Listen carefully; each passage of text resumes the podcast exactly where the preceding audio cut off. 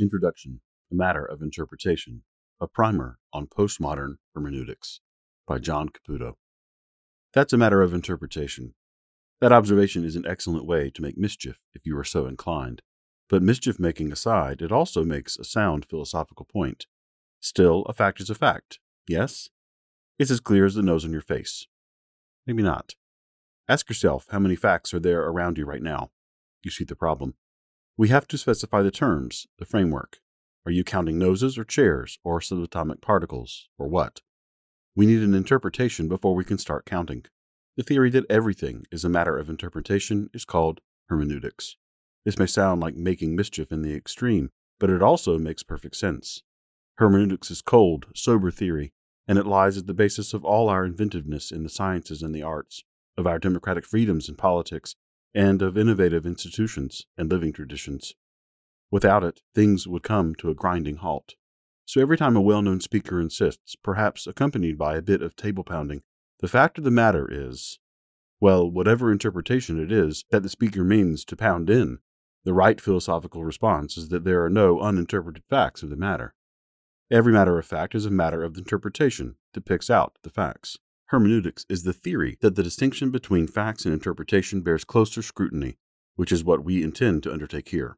To get these issues on the table, let's start with a short FAQ about postmodern hermeneutics, an imaginary dialogue in which I defend hermeneutics against an inquirer who treats the distinction between facts and interpretation as sound dogma. We'll resume this dialogue in the conclusion of the book to see what we've managed to accomplish in the meantime. Hermeneutics, FAQ. What is hermeneutics? Hermeneutics is the theory of interpretation. It is the theory that everything is a matter of interpretation. But aren't certain things just facts? In hermeneutics, we defend the idea that there are no pure facts. Behind every interpretation lies another interpretation. We never reach an understanding of anything that is not an interpretation.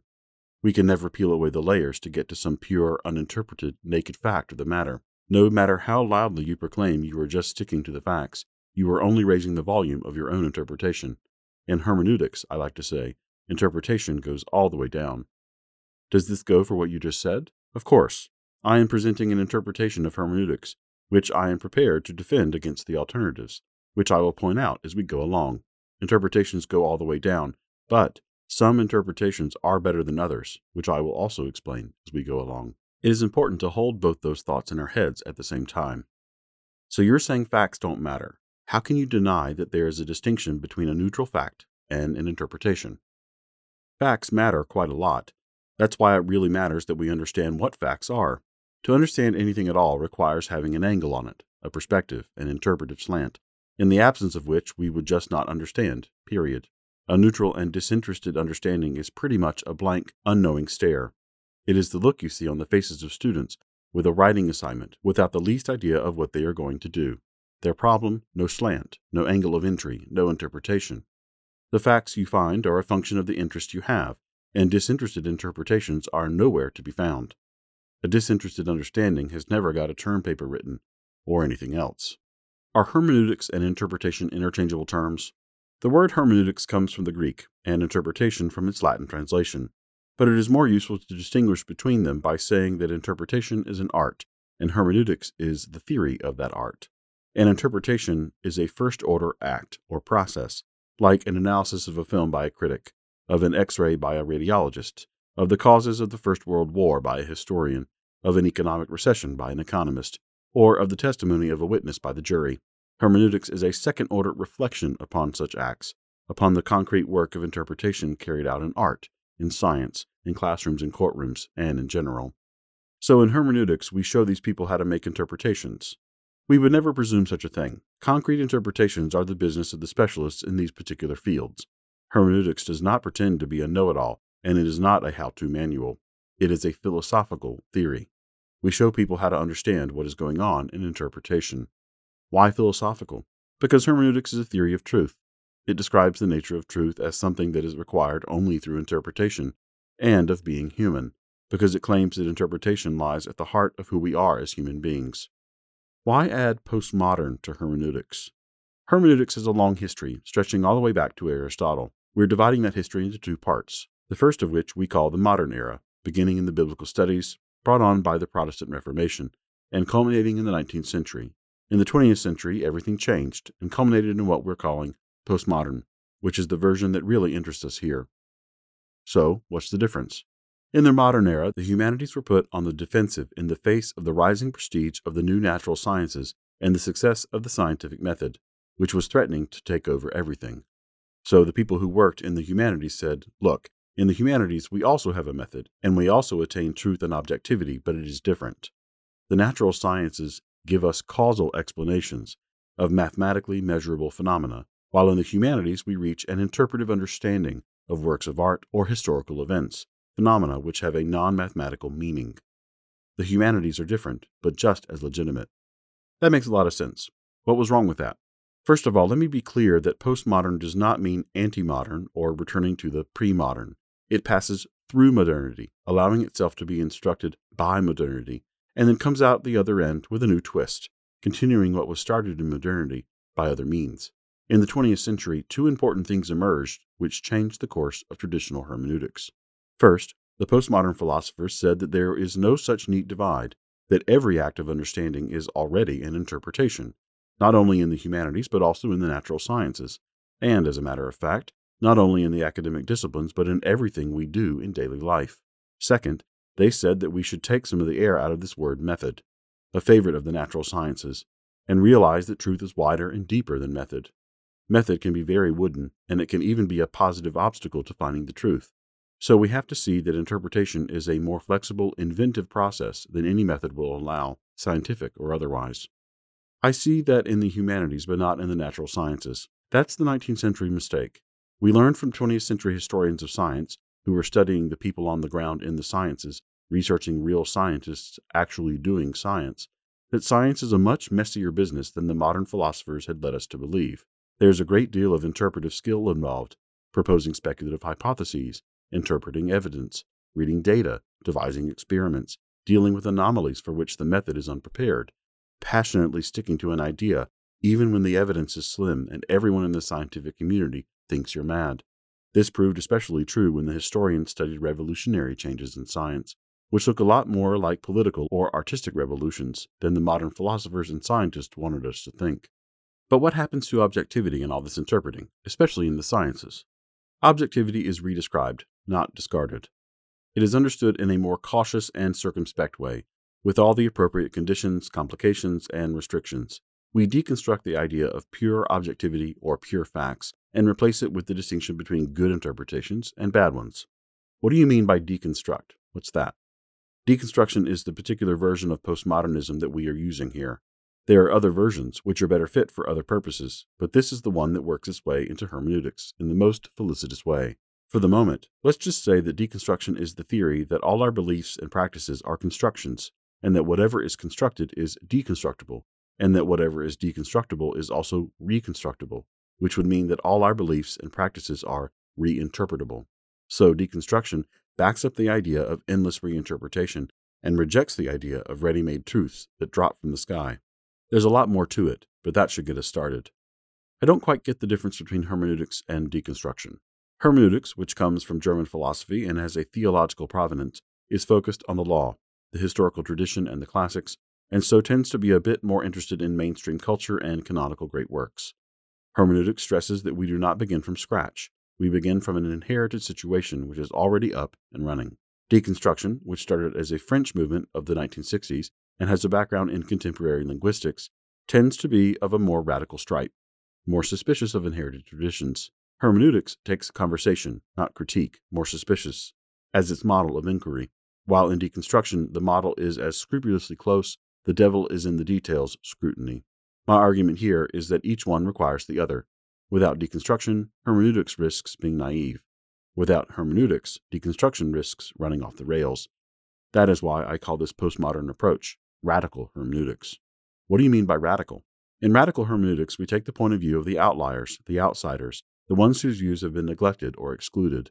Postmodern, radical hermeneutics takes the view from the margins. Deconstructors are disposed to dissent, to point out alternative explanations, to bring up anomalies, to question received interpretations, to suspect unquestioned assumptions. They are not against conversation, but they worry about those who cannot get into the conversation, either because they are excluded or because they don't have the requisite linguistic skills or are speaking in a new way.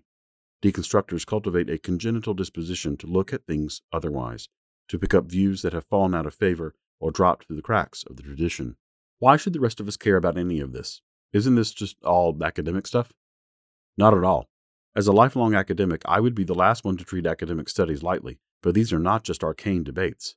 Hermeneutics provides our best protection against the threat of tyranny, totalitarianism, and terror in politics, and of dogmatism and authoritarianism in ethics and religion. Indeed, these threats can be found anywhere, including in the sciences, the art world, or that of economics, anywhere that the quiet dictatorship of a rigid orthodoxy takes root. Orthodoxy discourages dissent, alternative interpretations, and tries to impose a privileged interpretation. Are you saying that hermeneutics is crucial to democracy? That's one of my claims. Postmodern hermeneutics, in which we reserve the right to ask any question, is constitutionally anti authoritarian and democratic. Without hermeneutics, you would never be able to explain what a democracy is. Without democracy, you would never be able to practice hermeneutics.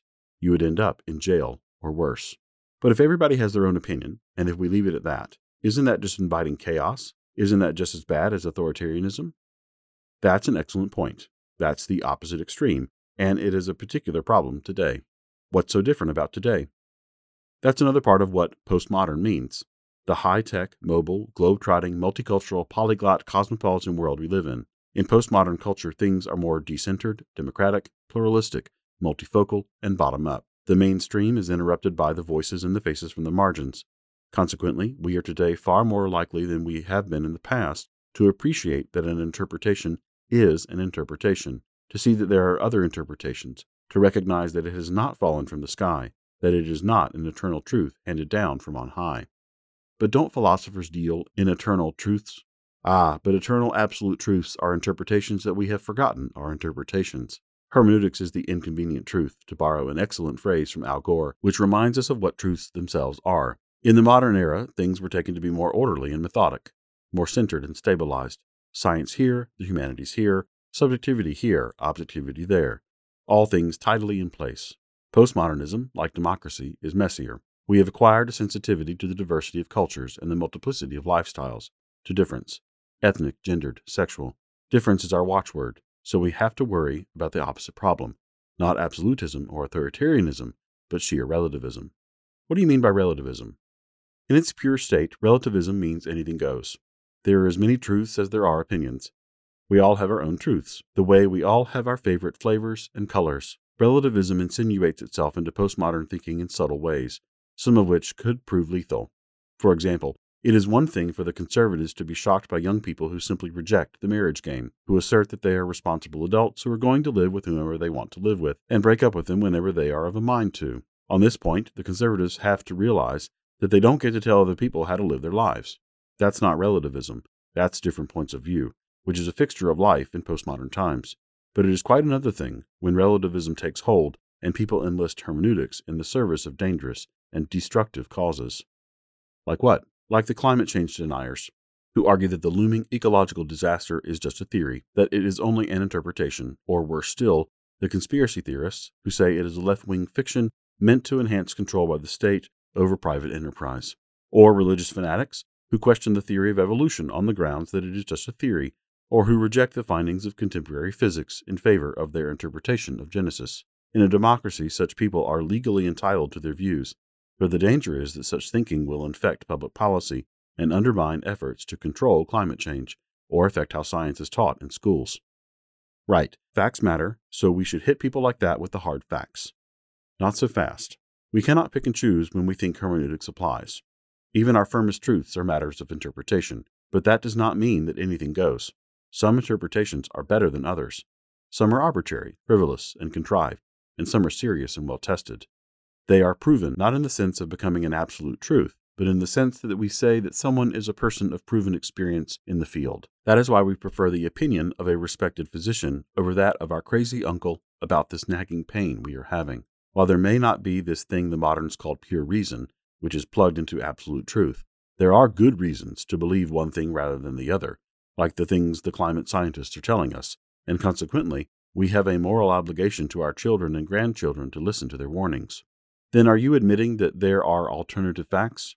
Alternative facts is a cynical political ruse aimed at undermining good interpretations. alternative interpretations is good hermeneutic theory, and also, we might say, a fact of life. So, climate change is not just a matter of interpretation. If we truly understand what an interpretation is, which is what we do in hermeneutics, we would never say just a matter of interpretation. A good interpretation is a blessed event, a wonderful thing, a tertium quid, the third thing that shows the way out of the loggerhead that results whenever the fruitless and destructive war between absolutism and relativism breaks out. You said this word hermeneutics comes from the Greek. Is there a story there? A great story. The word comes from the myth of the Greek god Hermes, who was a very colorful god indeed famous for his cunning and thefts, his tricks and deceptions. For Hermes, telling the truth is human, but lying is divine. On his first day on earth, he caused a terrible row on Mount Olympus by stealing fifty cattle from the great god Apollo. Hermes was a lovable rogue, sweet talking, ambitious, shrewd, inventive, and bold as brass, a deity with the devil in his eye. The word first came into modern terminology when it was used by Protestants during the Reformation for the study of the Bible. But why would the Reformation theologians invoke a god like that? They were drawing on the later Homeric tradition. By then, Hermes had become a safe character, the winged messenger, Angelos, of Zeus to mortals. The devilish divinity of the earlier versions of the legend had been confined to an entirely respectable function, reduced to a kind of divine postman or instant message system. This downgrading was the doing of the followers of the cult of Apollo, upper crust, aristocratic Greeks who were of a mind to keep this trickster god in check. Hermes the deceiver was denounced as a downright disgraceful deity by Plato and Aristotle, who expected better behavior of a god. So the powers that be consigned him to the post room in the Olympian basement. Then the biblical scholars conveniently forgot Hermes the cunning rogue, an independent deity, and nobody's messenger boy, more likely to steal the post or tamper with it than to deliver it. The earlier Hermes was a rabble rouser. So the first myth of Hermes had a political slant. Precisely. Hermes gave voice to a rising middle class tired of being pushed around by the aristocrats, who clearly preferred the status quo. He saw from his cradle that all the wealth and power had been concentrated in the upper 2% of the population, and that the time had come for a change. He was more a Robin Hood than a common thief, more a freedom fighter than a criminal, distinctions that clearly depend on your point of view, or your interpretation, which is hermeneutics 1.0. It sounds like Hermes himself requires a hermeneutic. That should not be surprising. Greek myths, biblical myths, myths in any tradition give us something to think about, and that means to interpret.